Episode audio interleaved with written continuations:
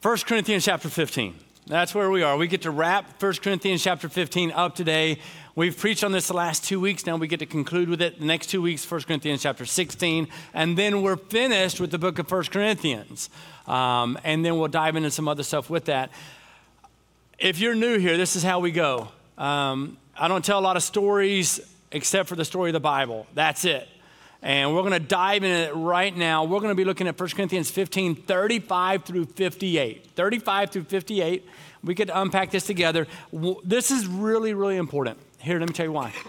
Uh, he, meaning Paul, has been writing from Ephesus to the people of Corinth. We know it's a trade route. We know that there's a lot of, like, it was the cool city to live in, right? Um, on the count of three, everybody named a cool city to live in. Ready, set, go. One, two, three.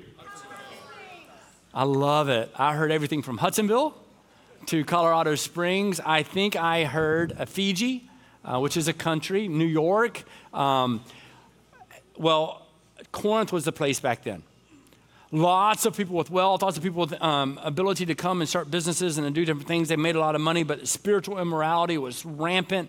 We know all of this. And so Paul is writing back to them to teach and correct to teach them about what the truth was, because with all the Greek philosophy and all the different people coming from all over the place into Corinth, there's all this impact, there's all this influence. And he's going, No, no, no, no, you're getting distracted here because people were coming in going, well, This is what I think it should be. It doesn't matter what you think it should be, it's a matter of what the truth is. So he's helping them to understand the truth of the Word of God and what's really taking place.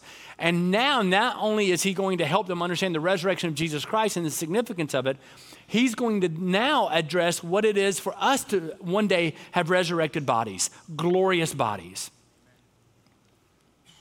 And it's something that often we don't speak about because we don't fully comprehend it. So here's the good news.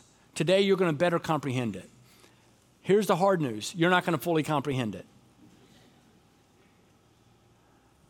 1 Corinthians chapter 15. Will you please stand for the reading of the word of God? I'm going to go all the way down to 49. I'm not going to read all of it right now, but I'm going to get down to 49 for us. But someone will ask, How are the dead raised? With what kind of body do they come? You foolish person. Now remember, you can leave this up here. Remember, he's writing to them because he's having to teach and correct, and some of them are going, hey, wait, this doesn't make sense to us. It's got to make sense to us. How does this happen? How, what, how does it even work? But he already just told them from last week if you don't believe in the resurrection, then Jesus wasn't raised. And if Jesus wasn't raised, there is no resurrection. And if, if you don't believe in the resurrection, you're not a Christian. Don't know how to be more clear about this. So he says that. How are the dead raised? With what kind of body do they come? You foolish person. What you sow does not come to life unless it dies. Has to die first, right? You give your life to Christ. You rise again, even in that, in terms of your faith and understanding of who He is. And what you sow is not the body that is to be, but a bare kernel, perhaps of wheat or of some other grain but God gives it a body as He has chosen. So He says, here's this bare kernel, throws it in the ground, comes up completely different. It's a new body. He gives an example here. For not all flesh is the same, but there is one kind for humans, another for animals, another for birds, another for fish. There are heavenly bodies and earthly bodies, but the glory of the heavenly is one of a kind, and the glory of the earthly is of another. There is one glory of the sun, another glory of the moon, another glory of the stars for star differs from star in glory. So is it with the resurrection of the dead. What is sown is perishable, what is raised is imperishable. It is sown in dishonor, it is raised in glory. It is sown in weakness, it is raised in power. It is sown a natural body, it is raised a spiritual body. If there is a natural body, there is also a spiritual body.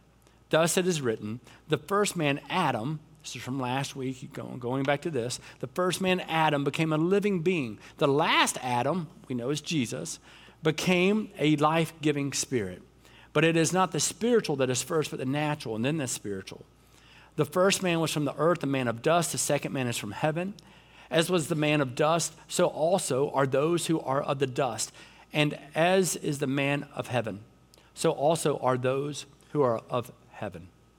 Just as we have borne the image of the man of dust, we shall also bear the image of the man of heaven. This is the word of God. You may be seated.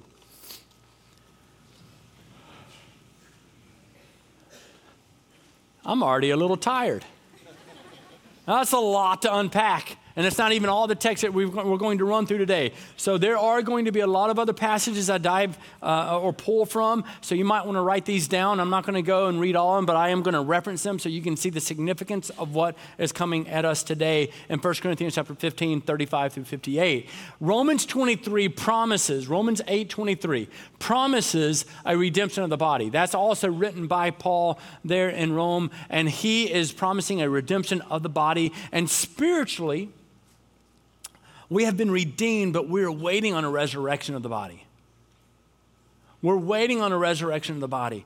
Um, anybody here ever have um, like just physical discomfort? Like anybody, like you already know I do. Like it's okay, I'm not complaining. You know, that's as high as my right shoulder goes. I've already talked about this. If all the bodies of the part don't work, like yay for me. And my kids like to hand me a ball. They're like, hey, dad, see how far you can throw it. And then I kick them out of the house. And so it, is, it just doesn't work. And sometimes you ever wake up in the morning and you get out of bed and you, you just, you kind of get out of bed and you go, yep.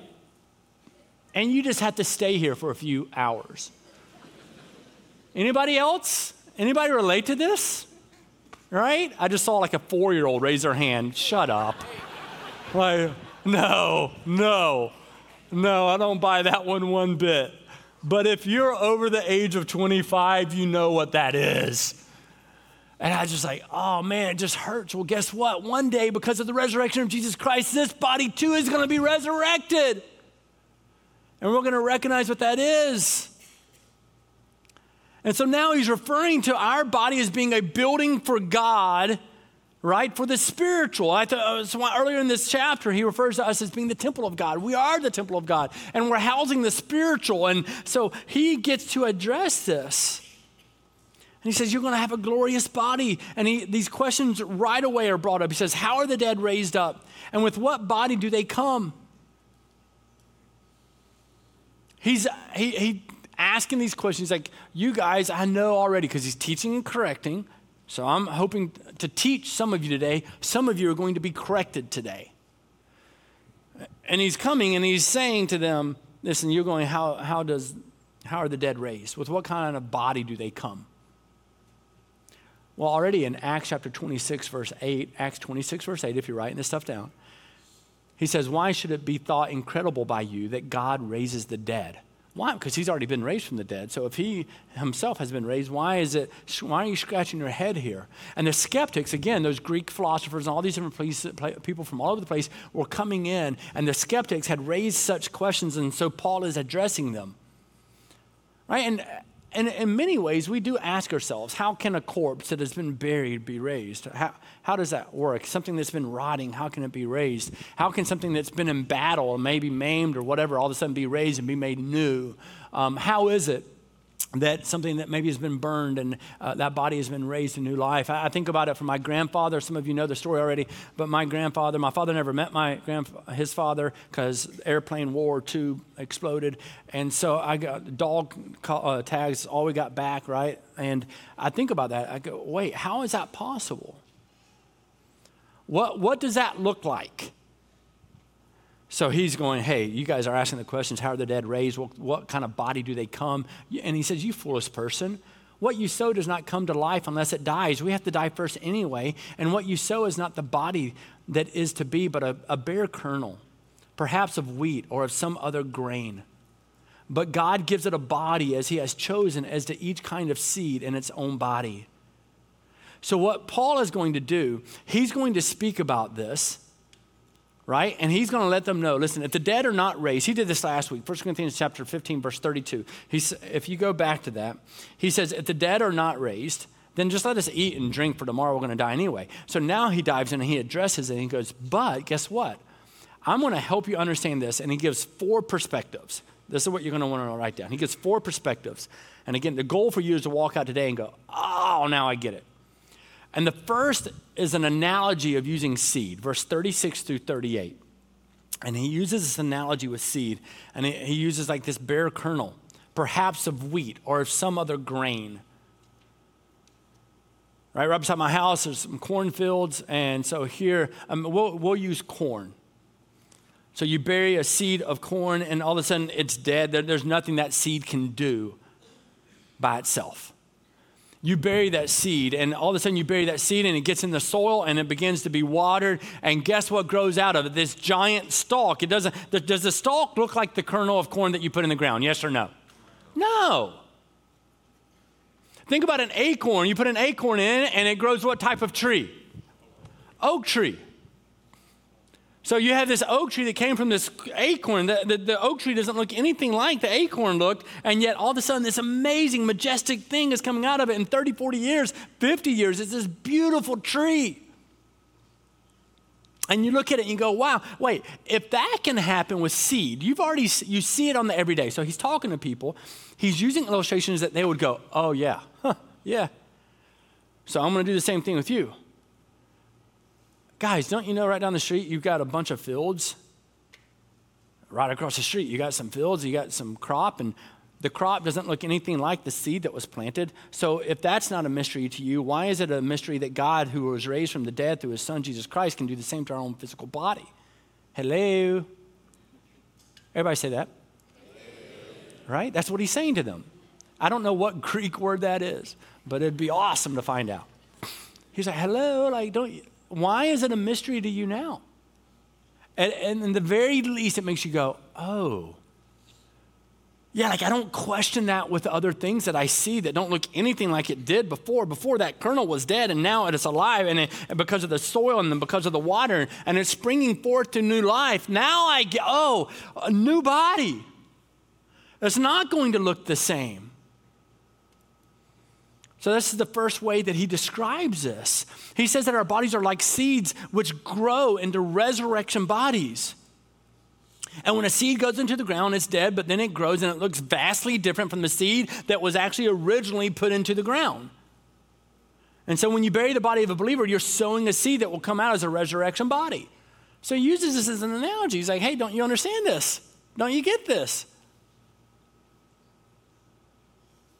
That a new plant is going to come up. And it's not that our bodies are going to simply be, oh, it's just a, a little bit better version of it. No, it's going to be without the same deformity, the same problems. By the way, God can do, of course, everything He wants. I, am also dumbfounded sometimes when people, we want to understand everything. Sometimes we're our greatest limitation, our greatest limiter, and being people of faith because we want to understand everything every single detail. And there's a place of pride and arrogance that, that can come from. You got to be really cautious on that, okay, friends? But you look at it and go, like today, even today, with our own science and how limited we are, we'll take one piece of DNA from one cell and create. And yet we don't think the Creator can do vastly more than that? Really?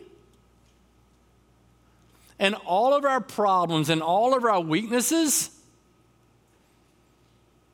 you don't think we can do a bit better? Yeah, we can do a bit better, but how about God? And He can take that one thing and go, you know what? He doesn't need every atom in your body. He just needs anything He wants. He can just make it happen. If anything, I should give you a lot of hope because some of you are in physical pain and physical hurt, and there's discomfort, and there's so much hardship in your life. But at the end, there is, there's a resurrected body that we have.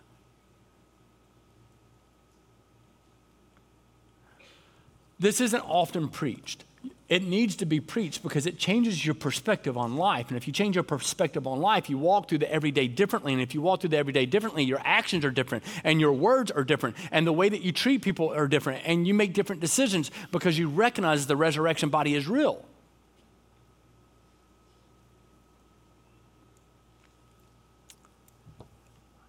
Other things that he talks about. And I told you four perspectives. He uses the seed. I'll give you three other perspectives. He crams into two verses is flesh, uh, our own, flesh, animals, and astronomy, heavenly bodies. So when he says heavenly bodies, he's talking about that, okay? So he's flesh, animals, and astronomy. And this is what he says. Um, he says, For not all flesh is the same, but there is one kind for humans, another for animals, another for birds, and another for fish. There are heavenly bodies and earthly bodies. But the glory of the heavenly is one of a kind, and the glory of the earthly is another.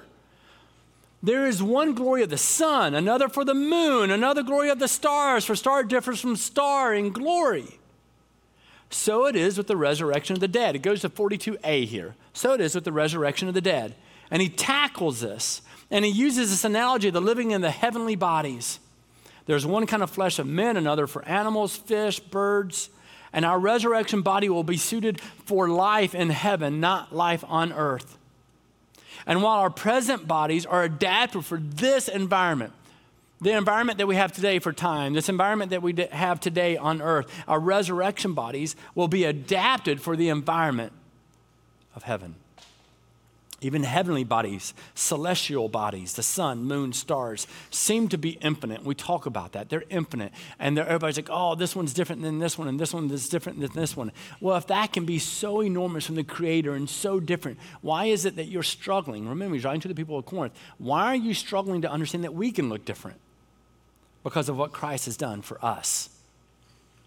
Hopefully, at least four of you have gone, at least already, four or five of you have gone, oh, okay, yeah, like if the seed can grow into that, look totally different, I guess I can look totally different too. If the, the stars and the galaxy and all the celestial beings can be so unique and so different, I guess I can look different too. That is, God can do whatever He wants, and I don't have to understand it all, but wow, okay, now I'm starting to understand it. And then he contrasts and he lets us know why it has to happen this way. So he starts by giving us four different uh, uh, perspectives. He goes from four perspectives and then he contrasts four different things. Four perspectives, four contrast. Four perspectives, four contrast. He says this in 42b to 44. He says, What is sown is perishable, what is raised is imperishable. It is sown in dishonor, it's raised in glory. It is sown in weakness, it is raised in power. It is sown a natural body, but it's raised a spiritual body. If there's a natural body, there's also a spiritual body.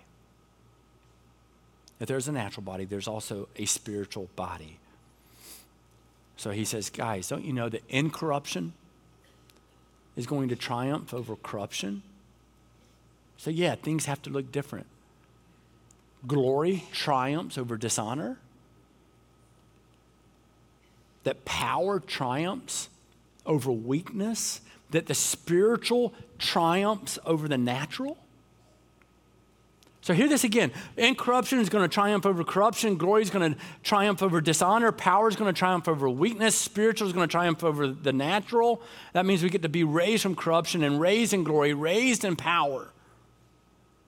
And so the new life is going to come because what we see here is that the corruption can't step into the eternity with the Heavenly Father because only that which is made right can exist with Him. This is why He had to conquer death and to give His life because Jesus, being perfect, without blemish, without fault, took that sin for us. But the two of them cannot coexist. There is no, I'll take a little bit of the bad. No, He had to conquer the bad, He defeated the bad. He was victorious over the wrong, the sin. So he speaks into this and helps them to see in these contrasts like oh yeah yeah yeah yeah. Now i'm understanding like if, if, if he's glorious the dishonoring can't coexist with him. And so he has to conquer that. It has to triumph over that. And the weakness can't coexist with the power of god. And so the weakness has to be gone. And the sin can't coexist with the glory and the, the significance of who christ is the perfection of who christ is. And so we had to be made new. I, one day i'm going to throw a ball again and I'm going to throw a baseball at least 200 miles an hour. I can't wait. Because that's what I would be doing if I had a good shoulder, right? No, it's glorious to see what God's going to do with our bodies. And then in 45 through 49, he speaks about the Adams, the two Adams. Now, he did this last week as well. You have the first Adam, Adam and Eve, creation, and then you have the second Adam. Jesus is known as the second Adam.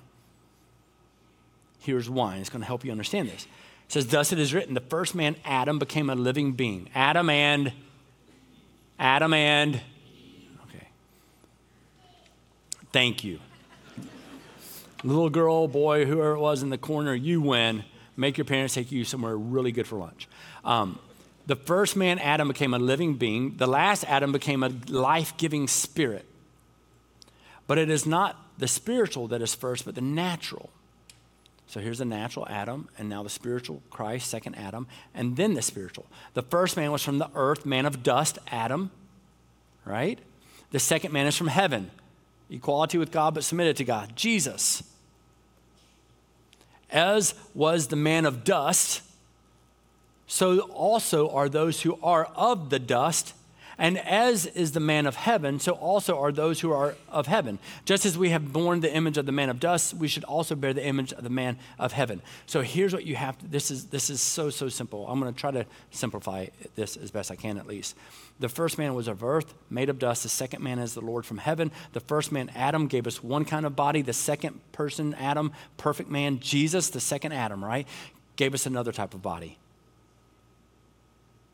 And that's a life giving spirit. One gave us a temporary body, one gives us an eternal body. And we're born in the image of the first Adam, yes. But those who put their trust, those who put their faith in the last image, will have a resurrected body. That's why I was talking about the first Adam and the second Adam.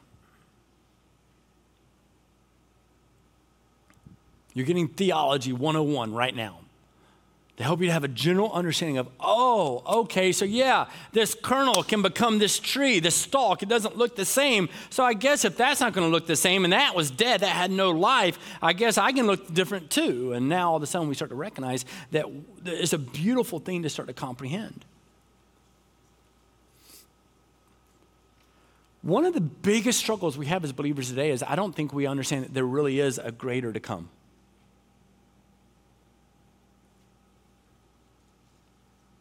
You ever heard the phrase of putting all your eggs in one basket? I always think about this more and more because my family, they want us to get chickens. And um, you can laugh, that's because ain't gonna happen. Um, they have these things called grocery stores. But um, they want to get chicken. I've th- been thinking about that. Like, hey, let's get chicken. They just constantly come to me. Let's get chickens. I'm like, I'm not getting chickens. I'm not gonna. I had chickens when I was growing up, and I'm the guy who had to snap the neck and blah blah blah. I'm like, I'm not doing it.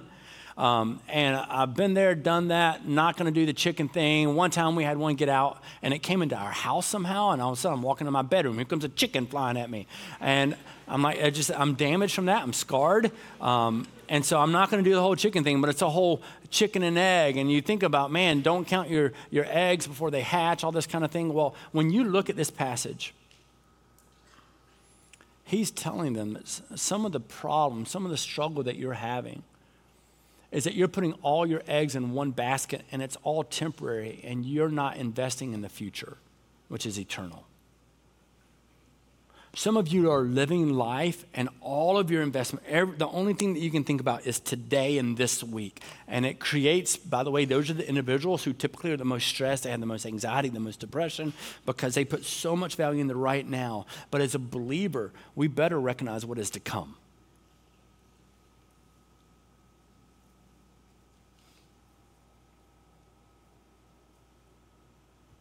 We had better recognize what is to come. So he's like, listen, I tell you, brothers, flesh and blood cannot inherit the kingdom of God. This is verse 50 and following. Flesh and blood cannot inherit the kingdom of God, nor does the perishable inherit the, the imperishable. So that which can die can't inherit that which never dies. Per- perishable, imperishable.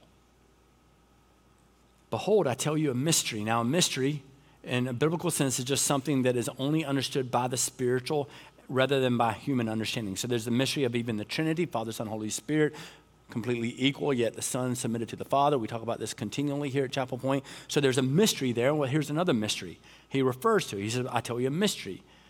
We shall not all sleep.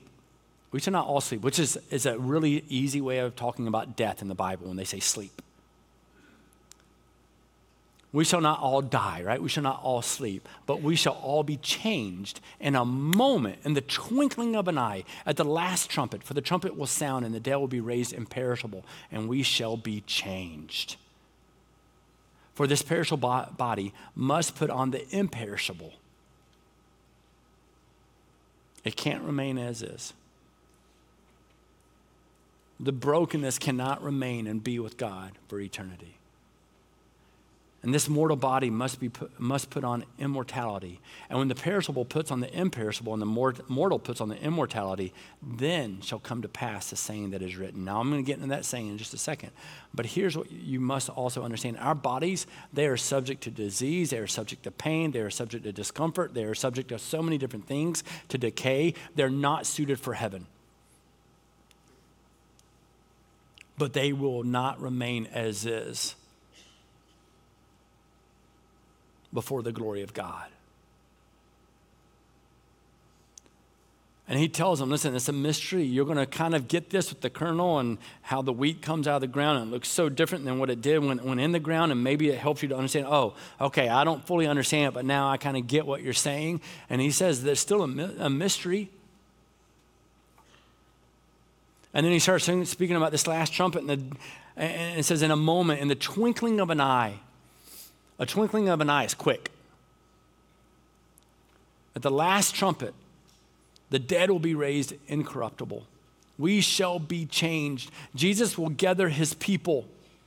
Right? In 1 uh, Thessalonians chapter 4, 15 through 18, it speaks about this very thing. Many people will say this is talking about the rapture. That's what it's talking about. It's talking about all of a sudden, oh, wait a second, here comes Christ, and it speaks about this last trumpet. And I'll go ahead and tell you this is not, um, there's seven trumpets in the book of Revelation. I don't think this is one of the trumpets that it's referring to. It's just saying, here's this last call for the Christians to know Christ has come. There will be a resurrection of our life. Rapture, it just, in, in Greek, the word rapture just means caught up. So we're going to be caught up with who he is. That's what it means. Friends, that's why when we lose a loved one, and so many of us have lost a loved one, and it is so hard, and I have friends who are walking in that journey right now. But for the believer, there is a new life to be had in Christ. That's why we often we can mourn for the temporary, but we will always rejoice for the eternal. When, when I've had loved ones, my father and other people pass away, I've mourned for me. I have rejoiced for them.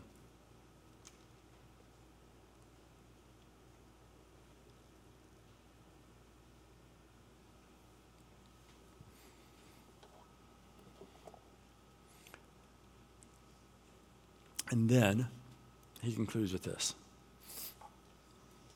1 Corinthians 15. He says, For this perishable, this is 53, and then I'm going to jump into 54. He says, For this perishable body must put on the imperishable. The mortal must put on the immortality. We're going to be new, we're going to be different. It says, When the perishable puts on the imperishable, and the mortal puts on the immortality, then shall come to pass this saying that is written Death is swallowed up in victory. Oh, death, where is your victory? O death, where is your sting? The sting of death is sin, and the power, the power of sin is the law. But thanks be to God who gives us the victory through our Lord Jesus Christ. And He's telling us Sometimes we think a resurrected body is just a resuscitated corpse, and it's so much greater than that, that there's going to be a whole life and that we're going to be made new. There's no more pain. It is a new life that will never die. Death is defeated by the resurrection of Jesus. And it's as though Paul is stepping in. He's almost taunting death. That's all you got? Jesus already whooped your butt. That's what he's doing. Don't you understand? What is already, some of us are so busy trying to win and we forget that we don't have to wait to see if we will actually win. Jesus has already won. It's one of the dilemmas that we have as believers today is we keep walking around and we're trying to be good enough and we're trying to make sure that we can do enough and we can achieve enough and that we go to the right school and we do the right thing and we're trying so hard and that way I won't be anxious and that way I won't have all this depression in my life and that way I will be in better relationship. Friends, quit trying to win a battle that's already been won. Jesus has already won.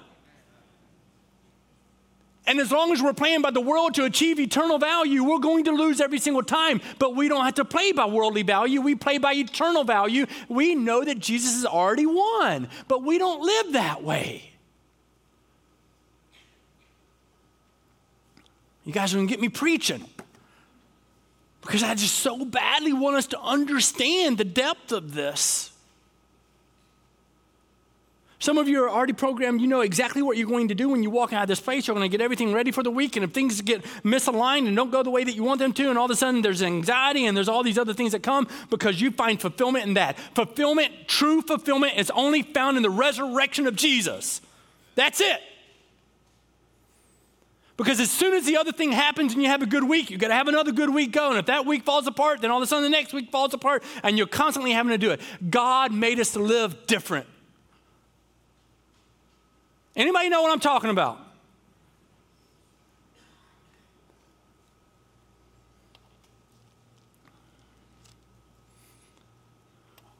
Friends, we're not under the law in the same way anymore. We're certainly not going to be held to the penalty of the law, which is death. We're set free. Right? And we know that sin is the ultimate cause of that of death. We know that from Romans 6:23 for the wages of sin is death. We already know this from the words of Paul.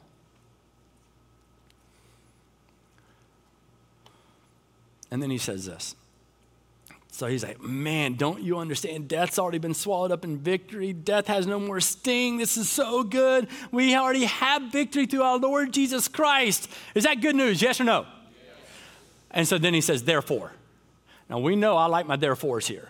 The therefore this is what it means. As a result of, as a result of, death no longer has a victory. Death no longer has sting. As a result of, therefore, my beloved brothers, be what? And be what? Always abounding in the work of the Lord, knowing that in your Lord, uh, in the Lord, your labor is not in vain, which in Greek is what? AK. You're, some of you are going, how did so many people know that in Greek? If you come to Chapel Pointe, you uh, are fluent in Greek. No, I've said this for this third week in a row. That just means I only had four people who listened. It's all good. Um, everybody say AK. We already know this. Here he comes and he says, Listen, if death, if death has no more victory, death has no more sting, that we already can give thanks because the victory is already ha- ours through the Lord Jesus Christ. As a result of all of that, we're going to be steadfast, immovable. You're going to plant your feet firm and you're going to abound in the work of the Lord, knowing that in your Lord, that in the Lord your labor is not in vain. It means, therefore, in light of all this, you're going to stand your ground. You're going to be the guy who just doesn't get up, give up, no matter what. You ever played any type of ath- athletic event? You have the guy who just never stops. They just always run. They're always going. Be that guy. Be the guy who just never gives up. The never give up person. Go get a T-shirt that says, "I'm that guy." I don't know, what's that mean? I'm the guy who will always run toward Jesus. I will never surrender my faith. My feet are planted firmly in the Word of God. Bring whatever you've got because it's still not enough to dismantle anything from the power of the resurrection of Jesus.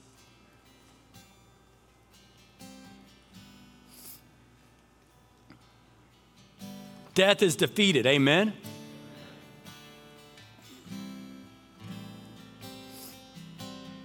Paul David Tripp says the following Great author. He says, living in light of the final death of sin. Just listen to this. Living in light of the final death of sin means living a life of courage and hope. It means standing strong against the seductive voice of temptation. This is why he's writing to the people of Corinth, because there's all these seductive voices saying, Oh, we believe this, or no, no, no, we don't. We believe this. And they all believe different things. He's going, This is true. He says it means refusing. Living in light of the final death of sin means refusing to move when evil beckons. It means refusing to live for things that will soon pass away. It means giving your time, strength, resources, gifts, and energy to things that have eternal significance. It means understanding that you have been called to the Lord's work. And it means remembering that nothing you do in the name, in the Lord's name, is ever a waste of your commitment. And it is never a waste of your time because He is risen. And so we abound in the work of the Lord. Friends, serving the Lord is an outflow of the risen life of Jesus Christ. We already know the passage as well in Matthew where he says, I'm not come to be served, but to serve. Serving others with the love and the grace and the kindness of Christ is one of the greatest reflections we can have of Christ. And so we serve. Even when it's not reciprocated. We serve. And we know that our labor is not in vain.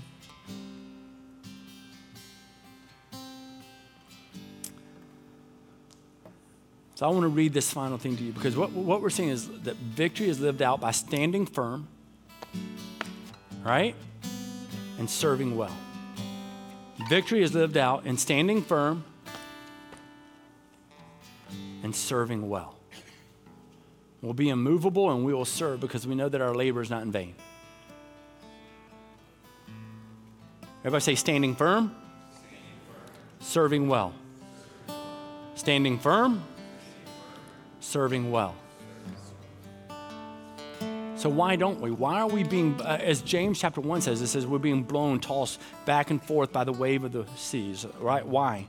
Why are, why is it, why are we feel like we're being blown over here and then we're being blown over here and the culture is taking us over here and then we're going over here? Why is it that our feet are being uplifted, moved? Here's the problem problem, solution. Here's the problem life is a battle. Amen? And from an early age, we are bombarded with ideas and thoughts that lead us away from God. And we know that Jesus demonstrated humility when dying for us, but the world says and promotes selfishness, not humility.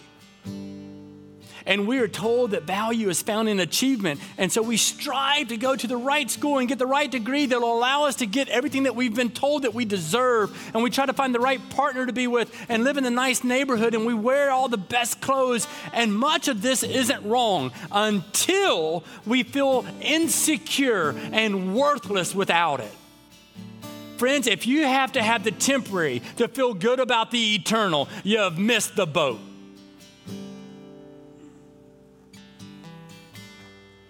And spiritual warfare surrounds us as people and political voices and agendas fight for our affection, fight for our attention.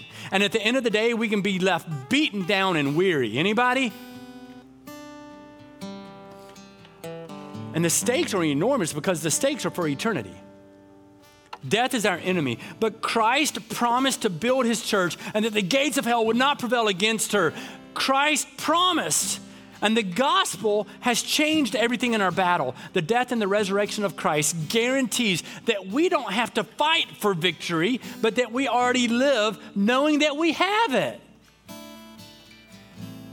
Wouldn't it be sad to end your life going, wow, I have fought so hard for something that was already won for me? No wonder you're insecure. No wonder you don't have fulfillment. No wonder your relationships struggle. No wonder you have all these issues in your life because you're fighting a battle that's already been won. Jesus is victorious. So you keep listening to the world tell you that you've got to do this. And by the way, did you know the world is telling us to do things that five years ago it didn't tell us to do? And five years ago, it's telling us to do other things, and you're like a wave of the sea. You're blown, tossed back and forth over and over again. Until you find value and fulfillment in Christ, you will never find value and fulfillment.